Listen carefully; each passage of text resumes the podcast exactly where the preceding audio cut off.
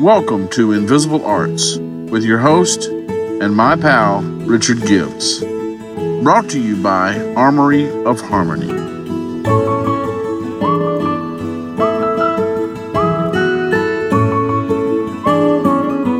This episode is called The Art of the Complaint. I was a session player. I was a, a, hired gun, you know, have synthesizers will travel kind of guy. I had been the keyboardist in a band called Oingo Boingo, which was a sort of mythical cult new wave band in Los Angeles in the 80s with a rabid following. Some musical artists wanted a taste of our insanity, and I was only too happy to provide it at a price, of course. So that's what I did as a session player. Plus, I could sight read and could fit in pretty much any musical context um, comfortably. So I, I, was a chameleon, in other words, a musical chameleon.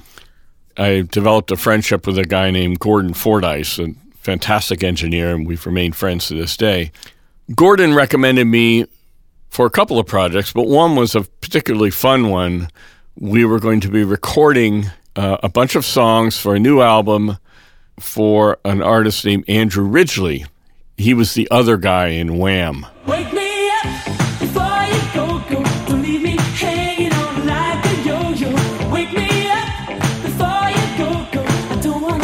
know, Wham begat George Michael, who was a huge star. Andrew was the other guy. Uh, that that uh, his solo career did not work out so well, but that was the album that I was hired to work on through Gordon. The fun part about it was that we were recording it at Compass Point in the Bahamas, which is a legendary studio that is no more, sadly.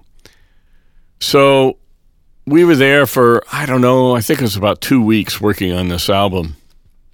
And I was just having the time of my life. They put me up in a condo that was uh, right on the ocean. And it was directly across a little country lane from Compass Point. The condo had a, a balcony. Uh, there was nobody above me or below me. It was a small building and it was all made of solid coquina rock, which comes into play in a little bit. Coquina rock is this fantastic building material that's made of compressed coquina shells, which has incredible sound insulation properties, just like a concrete wall does. We were working banker's hours. We were recording from 9 a.m. to 5 p.m. every day. I would get up every morning at the crack of dawn before we started recording and go snorkeling out in this beautiful turquoise green water over the reefs right out in front of my condo. I could almost dive off of my balcony into the water. I probably would have if it wasn't too shallow. And I would snorkel around and look at see barracuda and all sorts of beautiful tropical fish. And once I got into a, a tug of war with an octopus with a piece of rebar. So life was good the whole crew, all the guys that were part of this recording session, and Gordon and Andrew, we would all meet for breakfast, which usually contained some form of conch meat in it. it might have scrambled eggs with conch, sandwiches with conch, conch salad, like that. So I'm up at 6:30. I'm out in the water, and then by eight o'clock, we're eating breakfast together, and then by nine o'clock, we were recording. In the evenings, we all tended to be pretty tired because recording would tucker us out. After dinner, I would kind of sit around my condo, listen to music, and read myself to sleep. And I'm usually just completely out by 10 p.m. every night. Now, I'm a particularly light sleeper. Uh, but one night, about oh, I don't know, week and a half into the sessions, I get I got woken up at midnight by this incredible thumping sound coming right through the coquina walls. Now, the part of the story I didn't tell you is that my condo shared a common wall with one of my musical heroes, Robert Palmer. Robert Palmer lived in the condo immediately next door, or at least he owned it. But he was rarely there as he was often touring or recording in another country. And I, I was so looking forward to meeting Mr. Palmer, but uh, I was told that's not very likely. If there is anybody in there, it's most likely his engineer buddy, Eric Thorngren, will stay there. And so I just assumed when I heard this thumping coming through the walls, it was E.T., Eric Thorngren, partying next door. So all I could hear is this low frequency thump and a little bit of bass notes just coming pounding. And I realized, man, that's got to be some big speakers to get through that wall. And I realized it's the same pattern over and over and over and over and over for hours. So clearly, ET was working on something. And this went on till maybe three in the morning. I couldn't sleep. Next morning, I had to dispense with my usual swim and kind of drag myself down to breakfast with everybody with haggard eyes. And everybody looked at me like, what's, what, what's up with you? What happened to you? What's the matter? And I said, I, I don't know what to do. I said, I guess I'm going to have to ask to be moved to another condo somewhere because uh, ET was there all night, like playing music all night long. And, you know, I, maybe I'll have to write a letter of complaint. I don't know. And uh, the guys started laughing. Andrew's laughing, and he goes, That's not ET. I said, What do you mean? He said, Robert Palmer came back last night. That was Robert Palmer you were hearing. I go, Oh, damn. I'm not going to complain to Robert Palmer. That's just not going to happen. Gordon, my buddy, just kept laughing. He goes, Why not? And he started goading me. Come on, come on, I dare you. Complain to Robert Palmer. And I kind of got up my nerve. So I wrote a letter of complaint to Robert Palmer. Dear Mr. Palmer, as a great fan of yours and no slouch of a musician myself, I just want to say what an honor it was to hear your new work in progress last night. However, I feel it needs some additional keyboards on the second verse. So if you decide to work on the song again tonight, please don't hesitate to call me, as I guarantee I will be awake. And signed it sincerely, Richard Gibbs. So I, I took this note and put it in Robert's mail slot at Compass Point, thinking you know, he'll never even read it or he'll say, "What a jerk," and that's it. But I thought, why not? I'll just take a crack at it. Later on that day, around four or five o'clock, I'm out in the in the studio, and Gordon hits the talkback and says, "Richard, you got a call." And I said, "Oh," and so I'm saying, well, well, we're working. Who is it?" He says, "Um, well, you come come on in, take it in the control room." So I go in the control room, I pick it up, thinking it's my wife or my manager or somebody. And I said, hello? And they said, Richard? I said, yeah. This is Robert. And I'm looking around at Robert, and he says, Robert from across the street. And then it's like, oh my God. You know, it's like, I just froze. It's Robert Palmer. And, I, and, also, and I'm thinking it's one of the guys having a go at me. But I could see through the glass, they were all there. So it wasn't one of them playing that musician trick, you know? There's a long-standing joke. Musicians play on each other. They'll they'll call at some awkward hour, and back in the day, it would it would be Miles. Hey, Joe, it's Miles. Miles Davis. Need you in Boston tomorrow. So I thought somebody's doing a variation on that with Robert Palmer, but as he's talking to me on the phone, and as I'm just sitting there with my mouth agape over the phone, I could hear all this laughter in the background which kind of reinforced the idea that somebody's having a go at me.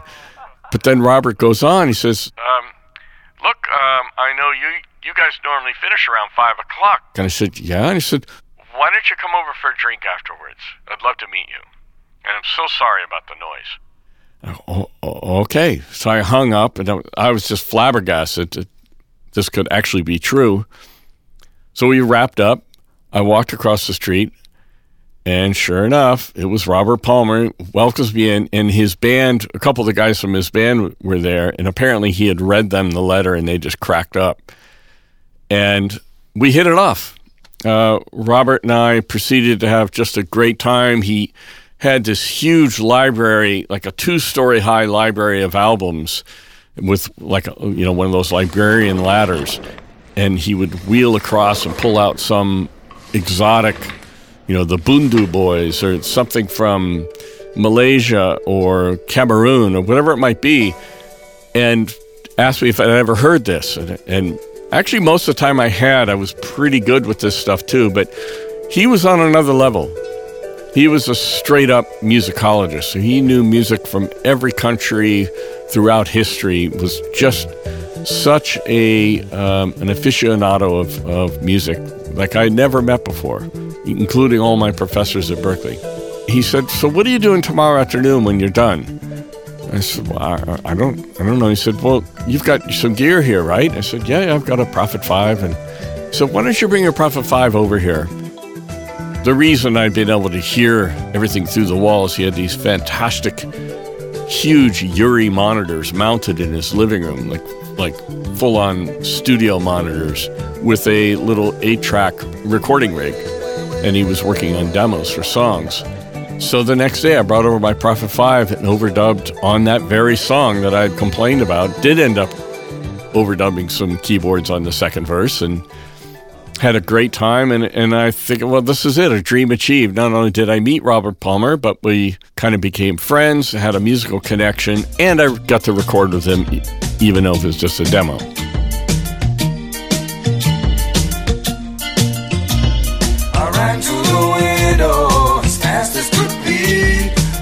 thought you were somebody else I thought you were me I thought I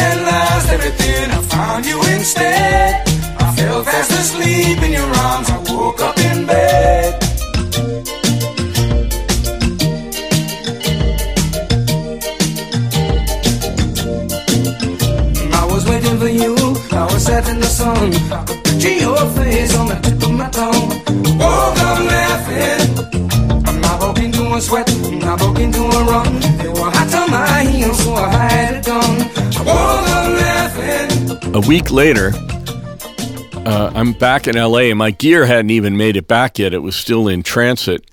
And I get a phone call.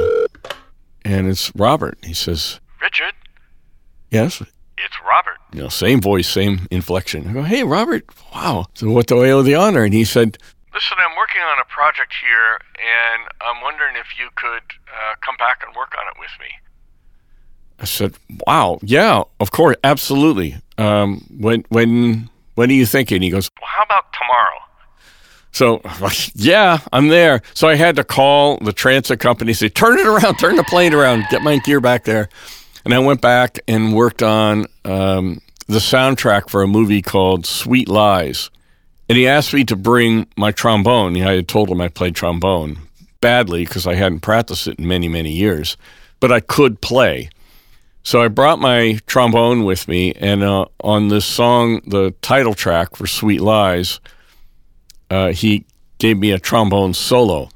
Now, Robert's in the control room with his longtime drummer, Dony Wynn, and I'm out in the studio with my trombone. And I'm kind of, I had to kind of construct the solo because I, I came up with something that was kind of high in the register of the trombone, which in my trombone prime would not have been a problem. But any brass player knows if you don't practice, your embouchure goes. Your lips get weak. And it was very hard for me to, to hit those notes. I was cracking the notes, but I kind of worked it out, and I had the engineer uh, just record a few bars at a time so I could punch it together and kind of compose the solo, as it were, by punching in these different parts because I, I was not capable of playing it all the way through because my embouchure wouldn't allow it. But I did construct something and it was kind of goofy and I'm cracking notes all over the place, but I knew what I wanted to do. And and and I said, "How's that?" And Robert said, "That's fantastic. That's great." I said, "Okay, good. Let me come in. Uh, give me about a half an hour for my lips to recover, and I should be able to play it all the way through and get a good take." And I come in the booth, and Robert and and Dony were just laughing their asses off. And I said, "What?" And he goes, "No, that was really good." And I said, "Well, what's so funny?" He says, "No, that was really good." I said, "I know, I know, I played horribly, but but I, I can get it. It'll be fine." He goes, "No, you don't understand. That was good. I said, Thank you, but now let me record it right. And he goes, No, we're using that. And I said, No, I, I, no that, I'm, I was horrified. I said, I'm a better trombone player than that, or at least I used to be. Let me construct. He says, No, that's exactly the sound we wanted. We wanted the sound of a drunk playing trombone. and so that's what's on that record to this day. If you ever look up the song Sweet Lies by Robert Palmer, you hear the sound of a staggering drunk. And that's me trying to remember how to play trombone.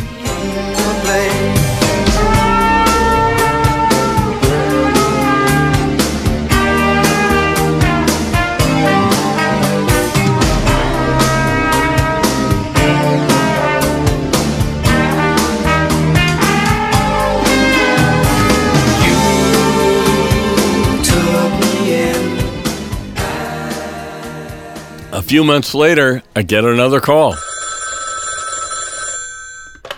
Richard, it's Robert. By now, I'm, I'm ready for anything. Hey, Robert, hi. He said, Look, I'm working on my next album, and we're going to record this one in Milan.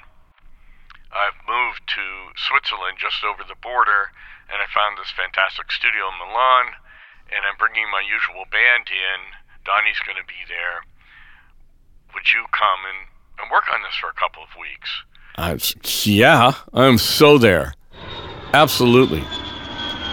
So, all my gear shipped over. There we go again. So I land in Milan and show up at the studio. We start to work on the album uh, that ended up being called Heavy Nova. Robert was such a joy to work with, so musically uh, inventive, and just, I guess the word is just musical in the way he approached everything.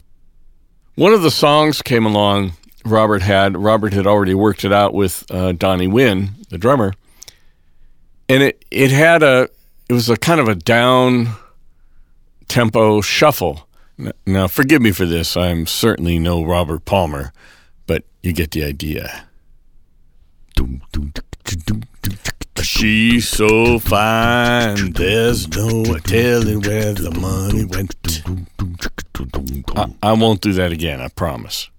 Now, I was fresh out of Oingo Boingo. And Oingo Boingo, everything is like. Just like somebody on TV.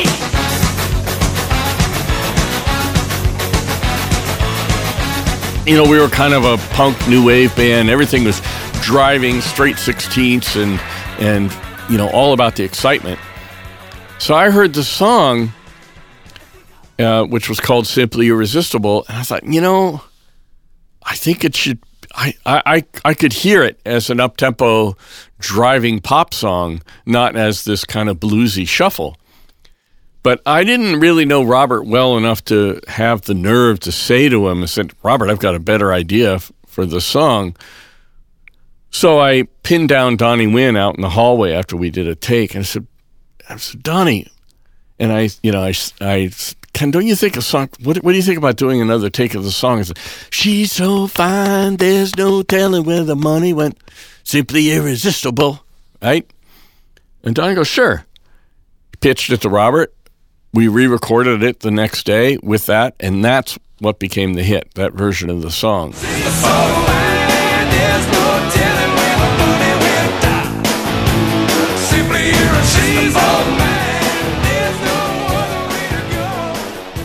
A couple years later, uh, they released a greatest hits album. Uh, Robert released a greatest hits album that had various pieces that I had played on, and he wrote a little paragraph for each song on the, the liner notes, just something about the song that was interesting to him, what influenced him, or whatever.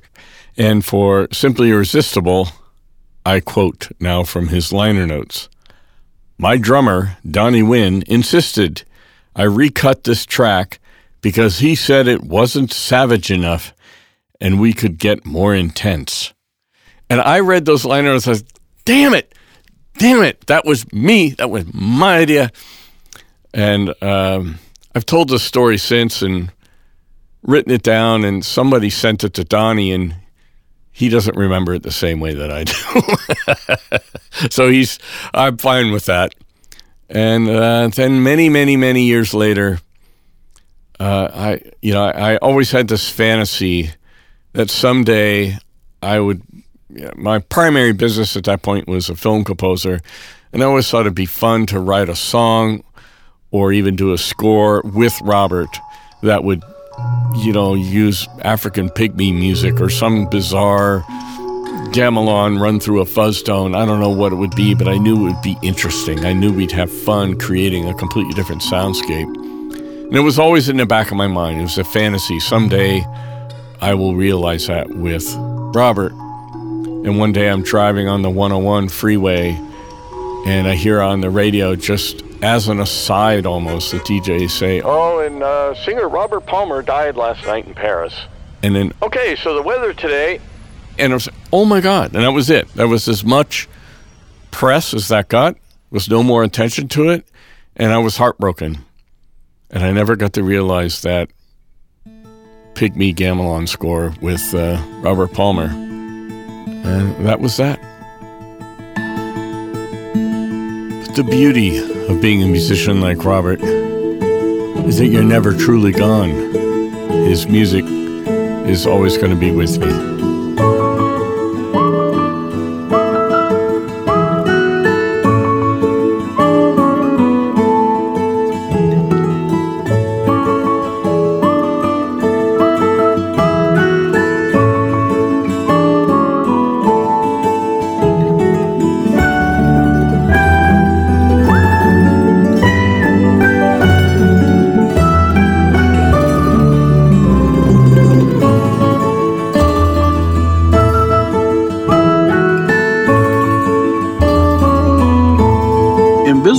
Is produced at Woodshed Recording in the ever lovely Malibu, California.